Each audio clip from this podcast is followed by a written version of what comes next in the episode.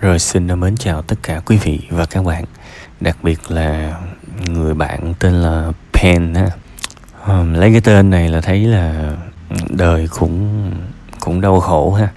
À, tôi rất là tiếc khi mà nó có một cái sự thật trên đời này đó các bạn. Người làm tổn thương chúng ta nhiều nhất là những người thân yêu của chúng ta. Có rất nhiều người đó các bạn, ra đời phải gọi là tung hoành ngang dọc, thằng nào cũng có thể chơi được hết. Thậm chí tôi gặp những người như vậy luôn á, mà nói theo kiểu dân dã là không ngán thằng nào hết, nhưng mà vẫn mang một nỗi đau gia đình. Ờ, và những cái nỗi đau đó người ta cứ lớn dần lớn dần, người ta già đi nhưng mà người ta cũng không quên được, người ta cũng quên được. Thậm chí là có những người mà bây giờ sáu bảy chục tuổi rồi, mỗi lần mà họ nhớ lại cái cảnh mà ngày xưa mà họ bị cha mẹ đánh hay là anh chị em đánh, họ vẫn hoảng. Mà các bạn tưởng tượng nổi, bây giờ người ta lên tuổi bà rồi, người ta vẫn hoảng cho những cái ký ức tuổi thơ. Thế thì bây giờ sao đây? Rõ ràng trong một cái uh, tình huống thì uh, một là bày tỏ, hai là áp đặt, ba là im lặng. Thì bây giờ theo bạn, cái nào hợp nhất với bạn? Cái nào hợp nhất với bạn? Đương nhiên sẽ có nhiều option khác, nhưng mà bây giờ mình hãy nghĩ về cái việc mình là một cái người không có quyền lực. Ghi dùm cái từ khóa không có quyền lực. Thí dụ giờ nha, một đứa cao một mét năm mươi lăm, nặng ba mươi chín ki lô gam, bây giờ đánh tay không với một đứa cao một mét tám, cao một mét tám, nặng chín mươi ki lô gam. Thì bây giờ tôi hỏi bạn, cái thằng nhóc mà một mét năm mươi lăm có nên đánh cái thằng cao một mét tám không? Đương nhiên là không rồi. Nhưng mà đương nhiên bên cạnh bạn sẽ có người bảo là đánh chứ, đừng có hèn, đánh cho tao. Ủa đánh chi vậy? Vô cho nó đục banh xác à? Đúng không? Bây giờ chắc chắn là đánh ông lại rồi đó. Đánh là do nó, nó, nó đục ban đầu luôn. Nhưng nếu vẫn cố chấp mà đánh đánh tay đôi gì đó, thế thì cái đó là khôn hay ngu? Chỉ có cái trường hợp mà mình anh dũng hy sinh cho những cái tình huống mình bảo vệ người thân của mình, hay là bảo vệ đất nước của mình, cho những lý tưởng cao cả thôi. Còn những cái xung đột đời sống á các bạn, mình phải biết lượng sức mình. Và nếu mà chắc chắn là mình mình không cãi lại thì thôi. Đó là quan điểm của tôi. Tại vì bạn biết tại sao bây giờ bạn khổ không? Tại vì bạn có cãi lại nhưng mà cãi không lại, đúng không? Thế bây giờ cái sự im lặng, cái sự nhún nhường, thậm chí là cái sự gọi là nhún nhường nó cũng không, không phải, tại vì mình phải trên cơ người ta mình mới nhường. Còn là mình dưới cơ, gọi là mình hèn đi, mình hèn đi. Để bạn thử suy nghĩ xem có nên có nên hèn trong tình huống này hay không. Và tôi lại sử dụng cái công thức thần thánh của tôi, mất ít và mất nhiều. Trường hợp của bạn chắc chắn là không được gì rồi. Hy vọng là bạn hiểu tôi đang nói mất ít và mất nhiều là cái gì nha. Tại vì tôi đã nói cái khái niệm này trong rất nhiều tập Tri Kỳ Cảm Xúc và Tâm Sự Buồn Vui. Nếu mà tôi nói mất ít mất nhiều mà bạn không hiểu tôi đang nói cái gì là cái cái, cái là bạn cũng đáng trách lắm á. Tại vì mình không có yêu thương người khác, mình không có lắng nghe những tâm sự của người khác, đâm ra mình không biết những gì mình cần biết. Bây giờ quay trở lại mất ít và mất nhiều. Bây giờ không cãi lại chị bạn, và cãi lại coi thử coi cái nào mất nhiều hơn. Mất nhiều hơn thì không làm. Sau này mình đi làm, mình trưởng thành hơn, mình độc lập hơn, thì tiếng nói của mình lúc đó nó sẽ khác. Cũng giống như tỉ thí với một cái người lớn kia. Sau này mình cao một mét bảy mươi lăm chẳng hạn, nặng bảy mươi ki lô gam, thì chưa chắc là đánh lại. Nhưng mà bây giờ cái thằng kia nó không thể nào dễ đánh, dễ dàng đánh mình được rồi. Chưa tính là mình thì sung mãn, còn nó càng ngày càng già, đúng không? Chưa biết ai hơn ai. Đương nhiên không phải khuyến, khuyến khích đánh lộn, đánh lạo vậy đây nha. Chỉ là hình tượng cho các bạn dễ hiểu thôi. Cái mục đích chính của bạn bây giờ là bớt đi Bớt đi những cái tổn thương từ xung đột với chị và mẹ của bạn. Điều rất quan trọng. Còn cái việc mà ví dụ bạn nghe Tri Kỳ Cảm Xúc hay là những cái lời tôi nói mà người thân của bạn nói là sáo rỗng, bình, là bình thường các bạn.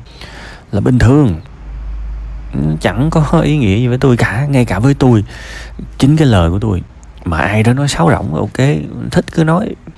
Mà tôi là cái người nói ra câu đó mà người ta bảo là sáo rỗng mà tôi còn chả quan tâm. Thế thì bạn, không phải tôi, một ai đó, người thân của bạn bảo tôi, đâu có bảo bạn sáo rỗng đâu, họ nói tôi sáo rỗng mà. Bạn cãi chí, điều đó không làm tổn thương tôi thì bạn cũng không nên làm, không nên bị tổn thương. Tại vì mỗi người sẽ có những cái giai đoạn để họ giác ngộ ra. Bây giờ họ bảo những cái lời sáo rỗng, chẳng lẽ bây giờ tôi tôi tôi lái xe hơi tôi tôi rồi tôi cho họ xem cà vẹt à? Tôi đâu rảnh dữ gì, đúng không? Mỗi người mình sống mình biết thôi, mình làm gì mình cũng biết. Và cái góc nhìn của mình là là cái đúc kết, là cái đúc kết của những kinh nghiệm của mình. Và đôi khi người ta không có ở trong những cái hoàn cảnh đó nên họ không có feel được bình thường. nên tôi không tổn thương thì thôi, bạn tổn thương giùm tôi làm chi. Và bạn cũng chẳng cần tổn thương cho tình huống này, kệ đi. Ai đó nói cha này nói nhảm, ok im lặng. Ai đó nói thằng này nói chuyện không có ứng dụng được, cãi, có gì đâu ha. Bây giờ quay trở lại một cái điều mà tôi quan tâm hơn là cái căn bệnh của bạn. Hãy cố gắng theo cái phác đồ của bác sĩ ha, đó là cách mình tự giúp mình, vận động sao, đi tới đi lui sao, thuốc thang sao, nhớ uống. Mình phải thương bản thân mình, tại vì sống là phải độc lập, sống là phải trách nhiệm khỏe mạnh là thuộc về mình. Để làm gì? Mình không có liên lụy ai hết, mình không có phiền hà ai hết, mình tự đứng trên đôi chân của mình, tự chứng minh bản lĩnh, tự tỏa sáng ở cuộc sống này. Và đó là cách mà mình được mọi người coi trọng. Còn việc mà chị bạn nói là bạn giả vờ thì thôi kệ. Ừ, mình cứ lãng lãng, mình đi kiếm rồi mình đi rửa chén này nọ thì thôi, mình đừng cãi lại ha. Biết đâu sau này mình thành công thì bà chị mình lại quay trở lại hỏi hỏi thăm mình. Tại vì thực ra bạn mười lớp mười thì chị bạn cũng còn nhỏ mà, đúng không? Chị bạn cũng còn nhỏ mà, à, cô bé ấy cũng đang có những vấn đề của cô bé ấy, cũng đang có những trúc trắc, cũng đang có những điều không happy. Thường thường mà người ta hung hăng, người ta dễ giận thì chứng tỏ là người ta cũng chưa hẳn là happy ha. Thì thôi, đó là vấn đề của chị bạn thôi. Còn bạn bây giờ bạn cứ lo bản thân bạn trước thôi. Và đi học thì cứ vui vẻ bình thường, đừng có thu mình lại, mắc gì phải thu mình. Bạn thấy không? Bên cạnh cái việc mà người khác làm tổn thương bạn thì bạn cũng tự hại mình đó. Mà những kẻ trên đời này mà tự hại mình đó thì là những kẻ đáng trách nhất. Chính mình còn hại mình nữa, hỏi sao người khác không hại mình.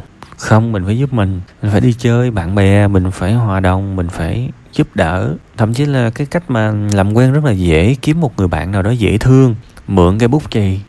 Tại vì người bạn đó dễ thương mà chắc chắn bạn sẽ cho mình mượn cái bút chì. Thế là lại có chuyện để tương tác, đúng không? Hoặc là nhìn những cái nhóm mà nó đá cầu, kiếm cái thằng dễ thương nhất trong cái nhóm đó xin vào đá. Đơn giản mà, mạnh dạn lên. Phải giúp bản thân mình, nhớ nha, phải giúp bản thân mình. Sống là bản thân mình mà không giúp rồi ai mà giúp. Đừng có đóng vai nạn nhân, mình phải tự giúp mình nha. Tôi cũng nói đi nói lại những cái điều trong tri kỷ cảm xúc thôi. Và cái điều cuối, đây là những lời nói tôi nói với bạn ha, tôi nói với bạn. Tôi không nói những lời này với chị bạn, tôi không nói những lời này với mẹ bạn, ok ha. Nên tất cả những cái thông tin này là để bạn có những ứng xử khôn ngoan hơn trong cuộc sống của mình. Và, và đừng có chơi cái câu là con thấy, ví dụ như con thấy mẹ không tốt, hỏi tại sao không tốt, tại vì web năm ngày nói mẹ không tốt. Là chơi như vậy là không được, không bao giờ thay đổi được người khác bằng những cái câu đó đâu. Đương nhiên người ta có ghét tôi thêm thì tôi chả bận tâm, nhưng mà đến một ngày có thể ba mẹ bạn cấm bạn nghe tôi luôn á, thì lúc đó là lỗi của bạn nha. Hoặc là đừng có nói với chị bạn cái lại học lại cái lời của tôi. À, đại khái như là chị lúc nào cũng hung hăng, chị lúc nào cũng bực bội là chị không hạnh phúc. Nói vậy đó, cái hỏi tao không hạnh phúc nào mày, ai nói nói ừ web năm ngày nói đó là xong luôn bánh. Cái thông tin đó mà tôi nói với bạn đó, là để bạn hiểu và bạn dịch nghĩa cho những sự vật hiện tượng trong cuộc sống này, và để chính bạn là người đưa ra một cái quyết định của chính cuộc đời bạn. Quên việc thay đổi người khác đi, quên việc thay đổi người khác đi, phải nhớ chuyện đó nha. Thậm chí tôi tôi thấy có những người, nói thật bạn á, họ rạch tay rạch chân họ là sai rành rành, đúng không? Mình vẫn không khuyên được.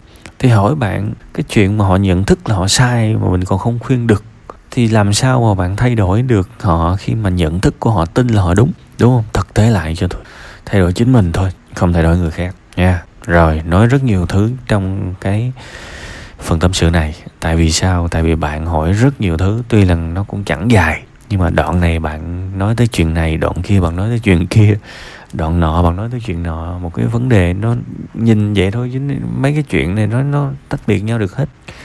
Nên tôi cũng muốn tâm sự với bạn nó chi tiết xíu, và mong những điều tốt đẹp nhất sẽ xảy đến với cuộc sống của bạn nha.